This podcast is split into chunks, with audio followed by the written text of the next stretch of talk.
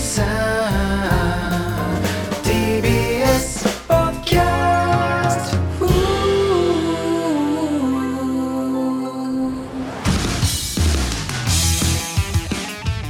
えーどうもからたちの大山和也と。イーロン・マスクって大山のアンチなのかな？いや。あのいやまあね。おお前がアンチをブロックするって騒ぎ出した途端にイーロン・マスクがさブロック機能をなくすって言い始めたんだけど本当に腹立たしい話ではございますけどもね。多分イーロン・マスクもこのラジオ聞いたんじゃないかな。で大山アンチ救出しようとしてさブロック機能なくそうとして。そんなわけねえだろお前。俺のためにイーロンが動くわけねえだろお前。ブロック機能なくなった時にはさイーロンにさレッツゴーマッチョウィンナーってつぶやきしてほしい。やめろそいつの名前は出すなって何回も言ってるだろあいつが出所するのも時間の問題だからな。ふざけんじゃねえよお前。俺もなんとかしてブロックを存続させるからな。ふざけでもさやがってイーロン・マスクがさこのラジオを聞いてさ大山アンチにになったらさ、テスラが最果ての先生のスポンサーになる日も近いんじゃねえか。い やそんなわけねえだろお前。お前テスラスポンサーついたらめちゃくちゃ強えぞ。いやいや、いやもうそれだけで勝ちだから。な。ついたらもうそれはもう大盛り上がりですよ。最果ての先生チームでさオールスター感謝祭とか出れるかもしれないまあまあゴリ押しで、ゴリ押しでいけるよな。ビバンチームの横にさ最果ての先生のチームが出てさ。あの今の流行りの流行りの。ドラマね。あ阿部寛松坂桃李二宮和也の隣に松崎大山岩永が出る。激弱じゃねえかよ、お前。言いたくねえけどよ。最果ての先生からのユニットでねあの羞恥心っていういやいや出るわけねえだろ、羞恥心でよ。まあでも羞恥心だからさ挨拶しなくても MC の人絶対やめとけ、バカ野郎バカ野郎そんなこと言うなよ、お前ダメです。あの、俺はこれ以上いけねえよ、この話に関しては。とんでもないやつだな、こいつは。で。オールスター感謝祭出ればさ、はい。やっぱ松崎さんをさ赤坂ミニマラソン走らせようぜ。お前やりたい放題だな、お前マジで。あの馬に人参ぶら下げて走らせるみたいなのあるじゃん。松崎さんに好きな色気のパッケージぶら下げて走らせてさ。いやそしたら多分ワイナイナとデッドヒート繰り広げてさ そこまで効果ねえよ、エエロゲに。で終わった後さ松崎さんすげえげっそりしてさ、あの学天則のさ余剰さんみたいになってるかもしれないいやいや、確かにテンパでめっちゃ似てるけど、なんか、松崎さんの痩せた姿みたいな感じだけど。あれ松崎さんサイズちっちゃくなってないっすかみたいないや、それは本当に養生さんだよ。だとしたらそれ本物だよ。まあテスラスポンサーついたらさ TBS ごと乗っ取るけどな いや、まあそうね。んまあそもそもごと言っちゃうからね。昼帯でさパネル何枚も使って最果てのオタニュースやってやるよ 誰が聞きてんだよ、それ。お茶の間でさ。そして俺をバカにしたコネクトの女性陣2人を降板させるやめろお前は本当に根に持つな。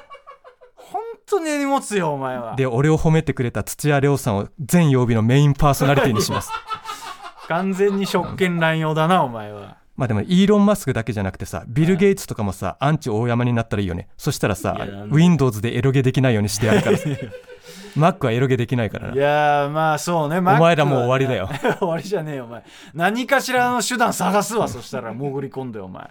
えー、話は変わりますが山添さんの首を取り損ねました急にですね、はい。なんかあれですよね。先週このラジオ終わりにごそうですね。飯行きましたよねあなたね。あの本来なら今日山添さんの生首持ってきてね取ったどうって叫ぶ予定だったんですけど、あの浜口正さんみたいなはい感じでね、すいません取ってこれませんでした。うん。あの知らない人に向けて言いますとね、あの相席スタートの山添さんが、僕の推しメンの桜坂46の竹本優ちゃんを取り込んで、そして利用して山添さんの番組を大きくしようと企ててましてそれを僕は今、なんとか止めようとしているような状態なんですね。あほんほんほん。で、当日ね、指定された店に行ったらね、そのお店の名前に桜って名前がついてましてね、なんか 桜ダイニングみたいな、ああはいはいはいあの野郎、喧嘩売ってやがるから。いやいやそのたまたまかもしれないしさ、それかお前へのお詫びであえてそこ選んでくれたかもしれないわけじゃない、で、中入ったらニッコニコの山添さんいてさ、うん、お前だ何でも好きなもの食べやみたいな感じで馬肉がどんどん運ばれてきてさすき焼きも出てきてさ竹本さんええ子やったわって散々褒めていただいてで俺も気分良くなっちゃってさ、最後にあの美味しいデザートもいただいちゃってお腹いっぱいになったところでタクシーまで用意していただいて幸せな気分でタクシーの中でさ山添さんはすごい人だな、今後日本のお笑い界をリードする素晴らしい人だななんて思ってさ家着いてベッド入ってそこで初めてハッと思って騙されたと。思って騙されてはないよ。首取り損ねたと思ってさ。完全に罠にはまっちゃってねよかったよ。山添さんも助かったってことでね。でその後スーパー山添大作戦のさ放送直前にさ、うん。歯向かわせないための飯とつぶやいてさその時の写真を X にポストしてってさ、ああなるほどそこにはさ騙されてるとも知らずにおとなしく肉を食べてる俺の写真があったよ。いやいや騙されてるというかあなたでもその時はいい人だなと思ってたわけでしょ？いい人だなと思ってたもう完全に騙されて家帰って気づいたの、騙されてるっていうの で昨日のラジオでもさなんかスーパー山添大作戦にさまた別の企画で竹本優ちゃんを呼んだらしくてさ。あ別で？そう別で。めちゃくちゃ呼ぶじゃん。もう次こそ殺さないといけないと思って。なんでだよ。でその時にね一緒にいたのが、サンシャインの信清くんなのよ、うんあの同期でね僕らの。そうだね。でさ信清くんはあの日向坂が好きでね、うん。あのお仕事会っていう同じグループラインに入ってるのよ。でお仕事会のお仕事っていうのはあの、うんうん。普通の仕事じゃなくて推しメンとかあの推しの。お押す仕事ってことか。そうそうそう。うん。でそのメンバーがそのサンシャイン信清くん、うん。あと無限大ホールの社員の金沢くんって人と、なもう社員入ってんの、うん。で ランパンプスの寺内くん。で寺内くんはオタクじゃないんだけどなぜか入ってんのよ。いやいやなんでなんそれは？で最近神保町の芸人でピュートってコンビがいるんだけどその村田くんっていうのが入ってきて、はい。村田くんは日向坂46の浜口ひよりちゃんのファンってなるほどね、うん。で村田君の相方はねあの板橋ハウスっていうあの YouTube ですごい有名な方なんです、はいはいはい。で先週の金曜日かなあのキングオブコントのさ準々決勝の結果が発表されたんですよ。うんうんでサンシャインとピュートがその準々決勝残ってて。ああなるほど。じゃあ結果発表待つぐらいの感じでか、先週の金曜日のその18時に準々決勝の結果が発表されますって時に、はいはいはい。17時35分ぐらいかな、うん。その信清くんがこのひなのやばくないってその日向坂46のさ上村ひなのちゃんのビキニ姿でうん。砂浜で仰向けでちょっとセクシーな感じで寝てる写真をさ投稿したのよ。でそれはそのひなのちゃんが写真集を発売するんだけどそれの先行カットみたいなはんはんはん感じでで信清くんが俺ひなののこういう姿見たくなかったんだけどドキドキするみたいなこと投稿してて、うんそしたらピュートの村田くんもさ僕もびっくりしました。最初コラかと思いました。みたいな感じでどんどん盛り上がってきてさ、うん。で俺こいつらあと20分後にさもしかしたら人生変えるかもしれない キングオブコントの結果発表があるのにさまあまあひなのちゃんの白ビキニで盛り上がってるぞとか思いながらさ。まあまああなたみたいな感じですよね、あの スタンスとしてはね。で俺もやり取りに参加してさ、ん。これカメラマンってひなのにまたがって撮ってないみたいな。いやまさかみたいなこと言って。めちゃくちゃ盛り上がってんな。でオタクじゃないランパンプスの寺内くんがいきなり残念だけどこれは間違いなくまたがって撮ってるよみたいなことを 投稿して。嫌な一言だな。でみたいなやり取りがあって、ん。18時を迎えたわけよ。はいはいはい。で結果はサンシャインもピュートも残念ながら敗退みたいな。あ準々決勝で、そしたらさ18時以降さあんなに盛り上がってたグループラインがさ一切更新されなくなってさ、うん。その後3日間誰もグループラインに現れることなかったい いやしやお前らめちゃくちゃ落ち込んでんじゃねえかよ。当たり前だろそれはよお前と違うんだよお前。で俺らもめちゃくちゃ気使ってんじゃねえかと思ってさ。あの結果発表20分前の謎の盛り上がり何だったんだよいやだから逆に変な感じになってたんだろうもう緊張してさ。悲しかったなあれは。いやいやしょうしょうがないですよそれに関してはね。であれですよねあの、はい。僕らあのバンブーさんっていう方と食事に行ったんですよね。ああそうね、あのー土曜日かなそうですね。行きましたよね、だからもう失礼のないようにね。あなたがああのエロゲ界のダウンタウンっていうね、まあ大御所も大御所みたいな感じでね、俺も30分前に着いてたからね。あそうなの？そうですよ。でもう場所も確認して、うん。もうもうこの場所って間違いないって言ってもうあなたを待ってた状態ですよ、なんか言ってたもんね。なんか指定されたお店の前になんかちょっとやばそうな人がいるんだけど多分あれがバンブーさんだと思うんだよないやあの茶髪に襟足でうん。もうサングラスかけてるから、あこれは間違いないっていうので、大人になって襟足伸ばしてる人初めて見たよ俺。いやいやあんまやめろよお前。バンブーさんいじんじゃねえよお前よ。ねだからしかも10分前ぐらいにもう立ってくれてたのよ店の前。でも俺からしたらさもうあなた本当にギリギリに来るからもう俺もそわそわしてバンブーさん外で待ってるから早く来いっつってあなたにせかして連絡したわけですよね。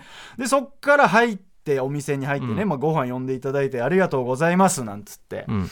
であのなんかねもうバンブーさんもさあのまあ俺たちおじさんはもう若い子ご飯に連れてってたらふく食わせてもうお金払うしかできないからよ、うん。みたいなね。パパ活みたいなスタンスでね、なんか俺らのパトロンになろうと思ってた 俺らももうパパって呼ぶしかないんじゃないかみたいなその感じになってさでそっから多分2時間ぐらいお話しさせていただいたんですけど、うん。俺もうマジで緊張しちゃってもう頭真っ白になって、うん。マジ何も覚えてないよ。お前帰り道で緊張してバンブーさんと何話したか覚えてないって言ってたの？マジで覚えてないわ。まあ先週の俺のリアルミーグルの話と一緒じゃねえか。いやいや。俺が竹本ゆうちゃんといや何だからだから話したか覚えてない一緒よ。あなたと初めて共有できるわ。バンブーとゆうちゃん一緒にすんなよ。一緒一緒だよお前。俺の憧れの人だからさ。マジでさいやいろんなしゃべでほらエロゲの話とかさ、もう基本俺が喋ってたじゃん、俺がずっと多分喋ってたと思うんだけどマジで何も覚えてない。俺は肉食うことに集中してたからな。そうそうそうそうそう。いやあそれも腹立ったねあなたね。あのーさなんかそのあなたさトイレ行った時俺バンブーさんと二人きりになった時あったのよ、うん。でその時になんかそのバンブーさんがあなたのことやっぱ心配してた。俺と多分バンブーさんがずっと喋っててあなたちょっと合間に挟むぐらいの感じだったから、うん。相方大丈夫だったみたいな気使ってくれたのよ、うん。でその時に俺もそう珍しいなと思ったんだけどそのあなたってすごい小食じゃないですか、うん。でそねパッて見たらもうお皿がほぼ全部空になってたの。あなたのところの、でああっつってもうだから相方もちゃんとそのなんだろう礼礼儀じゃないけどもうちゃんと全部食べてもうバンブーさん俺は食べるやつですよみたいなアピールしてくれてると思って、いや相方普段全然食べないんですよ。だけどやっぱバンブーさんとご一緒させていただいてテンション上がってもう見てください。もう空です。こんなことないんですよって。俺めっちゃあなたのこと褒めたのよ、うん。そこに関しては。そしたらねあなたがそのバンブーさんとご飯終わった後のツイートですか？えーなんかね見たんですけど、うん。あの相方とバンブーさんの話の内容分からなかったからバンブーさんの金出しと思ってたらふくの肉を食べることに集中しましたって書いてたのよ、うん。お前俺らの話つまんねえから肉食ってただけじゃねえかよ。当たり前で人の金で肉食うしかねえんだからお前さなんかバンブーさんと何話すか覚えてねえって言ってたからさ教えてやるよ。ずーっとエロゲの話してたよ。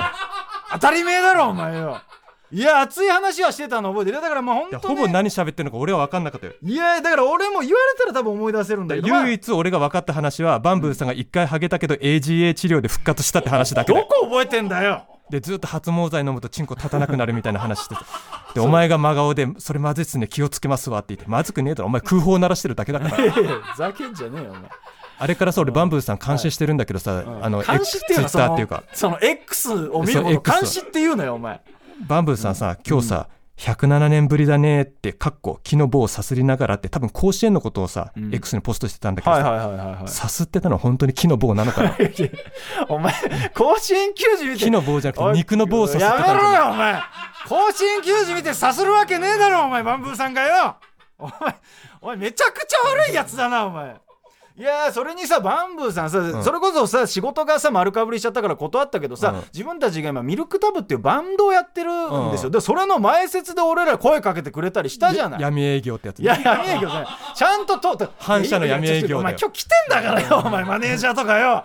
バレんだろ、お前よ。闇じゃないですよ。その事務所通して、あの、だから営業というか、だから、俺らのバンドの前に前説で漫才やってよって言ってね。で、金額いくらでいいってのもう、ものすごい金額言ってくれて、激アツだったじゃない。お前もその時めちゃくちゃ興奮してたからな。帰りにさ俺ら3人で写真撮ったじゃん、はいはいあれ大丈夫かあれ？バンブーさんの腕にチンコのタトゥー入ってたぞちえよバンドのミルクタブのタトゥーが入ってたんだよ、あれは。あれ流出したらやべえんじゃねえか違う違う。下の二の舞になる可能性あるやめろ今あ激アツなやつをいじるんじゃないよお前。もうそうなったらエロほゲ関やほやすぎるぞお前。そうなったらもうエロゲ関係者だとは認識せずに写真を撮ってしまいましたって言い訳するしかない。YouTube で言い訳するしかない。言い訳する必要はない。いやバンブーさんちゃんちゃんとした企業の方ですからね、いやそれでねまあほら雑談の中でほらこのさラジオもさ、なんかスポンサーをつけたらスポンサーポイントつくみたいなのが、全然なんかそのなるよみたいに言ってくれたりとかね。だあ。から今後本当にありますよっていう話、うんだからもうバンブーさんの会社というかがスポンサー俺らのラジオついてくれる可能性あるからね。エロゲが？まあエロゲっていうかだから今もうその方エロゲ会社畳んじゃってそのミルクタブっていうバンドメインだから多分バンドの会社になるんじゃないかな現状で言うと。分かんないけど。あっていう感じでまあだからーでもあれなんだよね、バンブーさんとかクラウドファンディングがそのメジャーじゃない時期からそのクラウドファンディングを成功させてそうそうそうその話もしたね。だから当時めちゃくちゃ叩かれてたみたいな。今でこそ評価されてるけど、始めたての頃誰もやってないからなんかわけわかんないやつが金集めてるみたいなんで叩かれたみたいな結構言ってたよね。でもクラウドファンディング今もなんかいろんなところに関わってたりするの？関わってる関わってる。なんか相談されたら結構相談乗っちゃうみたいで結構俺らのもなんかクラウドファンディングするんだったらいつでも言ってみたいに言ってくれたからね。なんかさあのじいちゃんの保険金を推しの見ぐりで使い果たしたオタクを助けたいみたいなクラウドファンディングやってくれねえから でしょ。お前の私利私欲でやるわけねえだろお前。1億円とか集まんない？いや集まんねえ。いやあれはもう企画自体がだいぶでかいビッグな企画だったからね。シナリオライターさんも有名な方だし絵師も有名な方だしそういう方たちがエロゲ作りますっていうから1億円集まったんですああよ無理か。無理ですよあなたのお金収集のためだけに集まりませんからそれはね、はいで昨日は、えーっとええ。幕張で3ステあったんですよね、あー久しぶりでしたね、はい、先週は僕幕張で2ステありまして。え？あ幕張で？あ桜坂の右ぐりの話ねあ お前ふざけんなよお前。仕事みたいな感じでよ。あの全部囲碁将棋さんのライブで呼んでいただいて、3本ね。そう全部囲碁将さんの。囲碁将棋さんのね関わるやつ読んでもらってね。でそのうちの一つにさあの、ええ。囲碁将さん大沢さん GAG さんサルゴリラさんがオタクネタをやってそれらに俺らが点数をつけるみたいな審査員まあ、オとして、タクネタワングランプリみたいな企画か、でさ順番にやっていくんだけどさあの、最後 GAG さんがやる予定だったんだけど、そのネタがねあのかなり下ネタ強めのネタだったっていうことで、うん。あのいざ舞台に出たらあの夏休みのねあのイオンってことで子供がたくさんいたということで、うん。急遽ねあのネタをやらないっていう選択を取りましてね、まあそうだね。だからしあのふ普段の客層だと思って下ネタ用意してきたんだけどちょっと夏休みってことを忘れててね、あのもうできないってなったんだよね。で俺らも点数つけないといけなくて、うんうん。で俺はその賢明な判断をしたということで100点をつけたらあなたは0点をつけましてね、まあだってそれやれてないからね、うん。そこに関してはもう 0, 0点でしょいやでも賢明な判断じゃん。子供がいるから下ネタはやらないっていう。ななんでそれは。ただねそういう賢明な判断ができない人もいるんですよね。できないっしょって。あのその吉本マカリオンモール劇場でゴールデンウィークたくさんのお子さんがいる前で VS デカチンおじさんの話をした人。おめえのせいだろうがよそれに関してはよしかもよそれでしっかりお前干されてんだぞ幕張俺は。なんか知らんけど。あのね僕一人であの幕張のライブに出ることとかあるんですけどあの大抵そういう時ってさあのライブの前後にコンビでのネタのいやだからそうだよ。隔月とかなんなら毎月呼んでもらってたんですよそこにでも VS デカチンおじさん事件以来一切それがなくなってね。一切俺なぜか呼ばれなくなったんだそれでよ。俺しか呼おめばれないっていう。えのせいだじゃねえかおめえあれおめえが振ったから俺言わざるを得なくてそこでキンキンに滑らされてよお前。そしたらポツ 幕張の仕事一切入ってこなくなったんだよ俺よどうなってんだよマジでよ。俺だけなんかピンで呼ばれるっていうね。お前だけメイドライブ呼ばれてさ俺ずっと心に引っかかってたんだよお前。で久しぶりに呼ばれたからもうエロゲの話は一切しないでねフィニッシュしましたけどなんとかね。ただお前今回もさうん。囲碁将棋さんの根立さんに舞台袖でエロゲ進めてたじゃん。いや進めてたよ。それがバレたらまた出禁になるんじゃねえいやいや裏のやつだから。職場での関与禁止されてるから。いや違うされてねえよ。で俺話してる内容までは聞こえなかったんだけどさあの根立さんの「なんだよできねえのかよ」っていう断末魔の叫びみたいなのは聞こえてきましたけど。いやそうなんですよ。なんか芸人結構 Mac ユーザーが多くてね。あだから川瀬名人とかもそうなんだけど、うん。なんか Mac 俺がエロゲ進めたんですよ、うでプレイしてくれようとしたんだけど Windows じゃないとできないって分かってプレイしてもらえてないのよね。あだからほら次ゲストで出てもらうじゃない、うん。いやーだからそこまでにやってくれてんのかかな？いやだからそこが分からない状態なのよ。で結構俺コアなエロゲ進めちゃったからねなんか別のエロゲちょっと紹介し直したいなっていうのもありつつなんだけどね。そこに関しては、はい。えーあ終わりです終わりです僕は。あ いや終わりかよお前。お前急に終わるからさ。あそうですか、はい。えー じゃあいきますか。それでは参りましょう。N93 からたちの最果ての先生。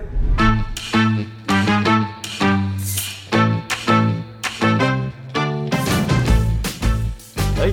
メール紹介します。ラジオネームチョコ食べたいさんからですね大山さん前田さんこんばんは。20代の社会人男です、私は前田さんと同じく桜坂46のファンなのですがライブ等のイベントに一緒に行くおた友がいません。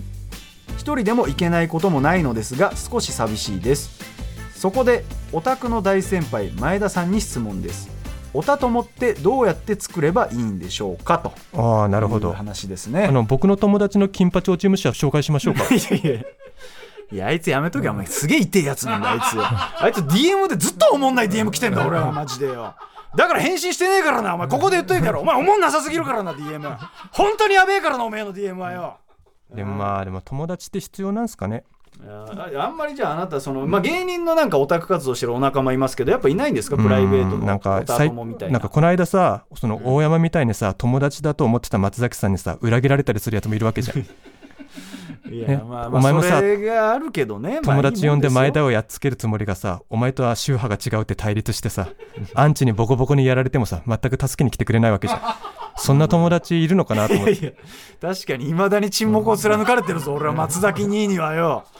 なあ。それで川瀬名人がさその、お唐立大山に紹介してもらったエロゲできなかったってつぶやいてたのよ、ん。それに関しては今度詳しく教えるねってあいつリポー食ってたんだよ俺には無言貫いてんのによ。権力者にはこびんだよあの野郎。は松崎返事待ってっかんなマジで。俺はもうお前は用なしと判断されたんよだろ。う用なしと思われてるよ俺はマジでよ。泥船からお前。クルーザーに乗り換えやがってやおこっちがクルーザーになったら切り捨ててやるからな。松崎のやろ多分ツイッター見てねあいあいつなんかアンチに叩かれてるって関わったらやばいって思ったんだろうね。もう逃げに逃げてなあいつは許せないよもう今、もう岩永君しか信用できないからね 俺に関してはもまあ、20代の社会人ってことは会社員だよね。う、まあ、会社員の方じゃないですかね。まあだからさ、まあなんかドリカムがさあのブレーキランプ5回点滅で愛してるのサインとかあるじゃん、はいはいはいはい。だ会社とかでさサイリウム3回点滅させてさオタクっていう。オタクのサイン。いやそいつに近づくの怖えだろよ。でも桜坂46にさ俣野美桜ちゃんって子がいるんだけどさ、最近入った子で、その子とか16歳だからさ、ん。もしその子の推しだったらサイリウム4回点滅してロリコ。こ怖えな絶対近づかねえよ同じオタク仲間でもよ。一緒に捕まろうぜ。いやあでもリアルな話すると、はい。生誕祭の委員会とかあるのよその各メンバーごとに。あそんなのそう有志で募ってるみたいな、はいはいはい。でそこに連絡して入れてもらうとかそしたらもう全員同じ人が好きな集まりだからさ。はいはいはいとか結構ライブとか握手会とかがあると、その例えば幕張メッセのどこどこの正面玄関前で待ち合わせして、何々ちゃん推し同士でみんなで写真撮りましょうみたいなのあるのよ、うんうんそういうところに行くとかが一番いいのかな。友あーなるほど、ね、達作るとしたらオタクの。そうですね。20代からだと難しいかもね。やっぱ学生の頃からずっと続いてる友達とかだったらいいのかもしれないですけどね。はい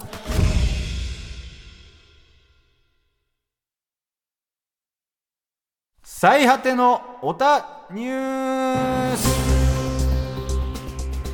はいこのコーナーはですねダブルオタクである我々大山と前田が最近気になったオタクトピックをニュースとして紹介し考察していきます。はい。じゃあそれではまず相方のニュースお願いします、はい。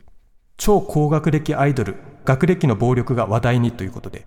どういうこと学歴の暴力っていうアイドルグループがいるらしい学歴の暴力っていうアイドルグループがいるんでややこしいんですね、あの東京大学卒業のうん、夏ピナツさん。夏京都大学卒業のアロエアロさん。うんうん。名古屋大学卒業のあずきあずさん、うんうん。九州大学卒業のリリリカリさん。はいからなる高学歴グループということで、なるほど。今までいそうでいなかったみたいな感じなんですかね、でライブで定番の学歴ビームっていうのがあるらしくてうん。学歴の暴力食らえってビームを放つらしいのよ。うん、そしたらその低学歴のファンたちがこうバーッバタバタって倒れていくっていう いねや嫌な嫌な感じというか、ただ高学歴のファンはその学域ってあの卒業証明書みたいなうんうんのをかざせばそのビームを防ぐことができる、ああなるほどね、うん。だその人たちは立立ってられるんだね。お前大学どこだっけ？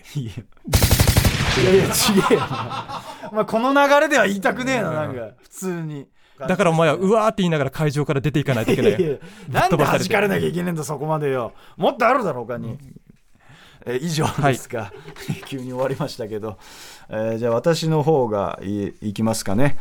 えーコミケ終了の次の日メロンブックスに長蛇の列とうんいうことになってまして、まあ、これがどういうことかっていうとあのそのコミケがあるじゃないですか、うん。でそのコミケが終わった後ってその同人誌があるんですけどそれがあの普通のオタクショップに委託されるっていう流れがあるんですよ。うん。でその委託された要するにコミケが終わった次の日っていうのがめちゃくちゃ混む日なんですよ。もう要するに委託されて初日だから。だからその通称コミケの3日目って呼ばれてるやつなんですけどもそれでつぶやきを見た結果ですねあのー秋葉原のメロンブックスが雨の中入店待ち200人と、うん。もう大行列あでもうお宅が待ってるっていう雨とオタク嫌だね。いやそうなのよ。でそれ最が悪の組み合いやそうなのよ。でそれでちょっと悲しかったのが、そのオタクが結構引用リツイートで臭そうとか、うん。毒ガスとか結構毒オタクがオタクを傷つけてるっていううん。悲しい状況になってたんですよ。だからからもうやめようぜと。いう感じなんですよね。もうさほんとさ、あの異臭騒ぎとかあるじゃんたまに。駅とあかで毎回コミケいじられるよな。いやだからあれコミケの時期だっけって。いや違う違う。だからねだからいや だからコミケのせいではないというかね。うん。だからそういう方もまあ一部ちょっとケアの足りてない方がいらっしゃる。それどこの界隈もそうじゃないですか、うん。だだけどちょっとそのオタク同士でディスり合うのはやめましょうよっていうことでこれを言いたかったってないんかうことです、ね、聞いた話によるとさ、アイドルもさ坂道系とか48系とか、ハロプロ系とかあるじゃん。やっぱオタクの匂いちょっとずつ違うらしい、それにその匂いっていうのは分かんないけど臭さですかたちのなななんか臭さが違うらしいいやもう聞きたくなっちゃったですねはい続いてのコーナー参りましょう。おたかつボーダーライン。えー時に常人の理解を超えてしまうオタクの行動。そんなオタクたちが今までやってしまったもしくはこれからやろうとしているオタ活を紹介し前田がありかなしかを判定するということになっております、はい。えーまずは一つ目。ラジオネームあいつら全員町内会さんからですね。はい。僕は中学3年生から高校3年生の間常に制服の内ポケットに推しの生写真を入れていました昼飯を食べる時に一緒にいただきますをしたりテスト前には頑張るね応援しててねと話しかけたりしていました。これってありですか？なしですか？ことれはありですね。僕もやってます。早い。なあの舞台衣装の中の内ポケットに入れてますよ。竹本結衣ちゃんの生写真お前たまにライブで出すもんな。そうたまに出して。水戸黄門ばりに出すもんそうそうそうななんかいやそれ受けるわけじゃないよっていう、で秒速であの劇場のカンペですぐしまってください。権利問題でいやそうだから配信があるライブとかはうん。出しちゃダメだから、ね。そうそうそう。お前そこをわきまえてさ、お前ちょっとお笑いライブに対してのそのセキュリティが甘すぎるからね。本当に、えーじゃあありありですということでわかりました。じゃあ続いてラジオネーム不健康運動さんからですね、はい。えー応援している陸上選手のお兄さんが経営している整骨院を特定し。こいつまた陸上選手の追っかけやってんのかよ。いやこの人ねめっちゃメール採用されるんだよな。先日整体を受けてきました。先方に迷惑をかけないように私が弟さんのファンであることは隠しましたこれはオタ活ですか？ストーカーですスかトーカーだろ いやいやまあまあね。まあ俺もそれは思っちゃったかな。正直。もう陸上選手の追っかけやめろよ。足速いぞあいつ ら。追いかけても追いかけても追いつかねえぞ。追いつけねえからなうん。しかもねこれに関して弟さんのファンってことはねだから兄弟の方の整骨院に行ってるってことでね。だってこの人さ、うん。この間のメールでさ、なんかその応援してる陸上選手が所属してる会社のなんか面接かなんか受けに行ってんだろ。いや完全なストーカーだよ。まあだいぶいっちゃってるよね、なんか。だよくさ俺が漫才のネタとかでさ、うん。その桜坂の事務所がさマネージャー募集してるから受けに行こうかなみたいなこと言ったりするじゃん、まああなたすいますね。聞かれるじゃん、うん。それと全く同じようなことをこの人やってるわけでしょ。なあなたが現実社会で。そうね。あなたは行動はしてないですもんね。ギリギリ漫才のね。ネタっていうさそういう一つ、まあ乗っかっておお笑いみたいなね。お笑いが乗っかってても引かれてんのにさ。お笑いじゃないお笑いじゃない。現実だから。あなたがこんなにガチで言うの珍しいですからね。これもうやめてくださいと。いうことですね、え ー続いてラジオネーム不健康運動さん。またこいつかよ。もうもうやべええじゃねえかよお前。えー、いきますよ。私が大山さんのエロゲタナを解析したりコミケで回るサークルを整理したりしたのはオタ活ですか？それとも迷惑行為ですか？あこれはオタ活でありですね。迷惑行為だ！迷惑行為だ！それに関しては。このままエロゲタな解析してもらってさイグ・ノーベル賞とか狙ってほしいよ。ね 取れるわけねえだろお前。いやーねあれもう怖かったですよ。いろんな分析されてさもうちゃんとグラフとか出てたもんな。そうね抜きゲーとシナリオゲーで分析されてさ本当にやりづらいよお前。あの日からもうエロゲのことに関しては自粛してるからな。怖くてつぶやけなくてな。えでもあってはいるの？その分析としてはいやいや分析ってことだからそのエロゲのタイトルとかで抜きゲー。かシナリオゲーかを分析してるのは合ってますよ。たうん。だそれはこのラジオでも言いましたけど抜きゲーの中でもシナリオゲーとかもあったりするんで、うん。ちょっと甘っちょろいなとは俺は思ってますけどね。えー。続いてラジオネーム本格派茶碗さんからですね、えーお盆に実家に帰省した時辺りを散歩していたら橋の下にエロ本が定期的に捨てられていたことを思い出しました。なんでこんなこと思い出すんだよ。お盆に。エロ本じゃなくて先祖のこと思い出せよ。お盆にさ。いやいいだろそれはよ。思い出したんだからよ、えー聞くところによるとかつて捨てられたエロ本にお世話になった子供たちが大人になり恩返しの意味で子供たちの目の届くところに捨てるようになったらしいのです。僕も大人になったので恩返ししようと思ったのですが最近はスマホでエロネタを簡単に入手できるので大山さんへの推し活の意味も込め子供たちが手に入れにくいエロゲを置いてあげようと思うのですがこれは不法投棄ですか？青少年保護育成条例違反ですか、まあこれは条例違反なのかな。まエロゲを置いてあげるんだ。エロゲはダメですよ。これは俺サイドでもエロゲ置いてさ先に大山に見つけられたらさお前が精子ぶっかけてマーキングするだろ。するわけねえだろバカ野郎お前。お前よお前このラジオなんだと思ってんだお前よ。お前誰にでも聞いてもらえるハートフルラジオで送り届けたいと思ってんだ俺はよ。問題は大山より先に子供が見つけて持ち去った時ですよ。まあね。大山の性欲はねもうヒグマの執着と似てますからね。そんなどこまでも追いかけますよ。そんなことねえよお前。エロゲの味をを一度覚えたオタクは駆除するしかないから。いやいやいやいやでもねそれにしても別に仮にエロゲ拾ったとしても、うん。あのパソコン持ってないから子供できませんからね。家にあるんじゃないの？パソコンいや家にあってもそれはだってさ共用のパソコンではできないじゃない。やっぱ俺もこっそりねやってたけどやっぱり深夜とかになっちゃうからね。共用の時代は早く個人のパソコン手に入れないとっていうのありますからね。ダウンロードとかは無理なのか、ダウンロードいやダウンロード販売ありますけど、うん。会員登録とかしたりとかクレジット決済必要になったりとかいろいろあるんでまあそれは無理ということでね。はい。あなたのやばいおたかつメール送ってください。アドレスは最果てアットマーク TBS.CO.JP です。メールお待ちしてます。はい。というわけでエンディングです。ということで。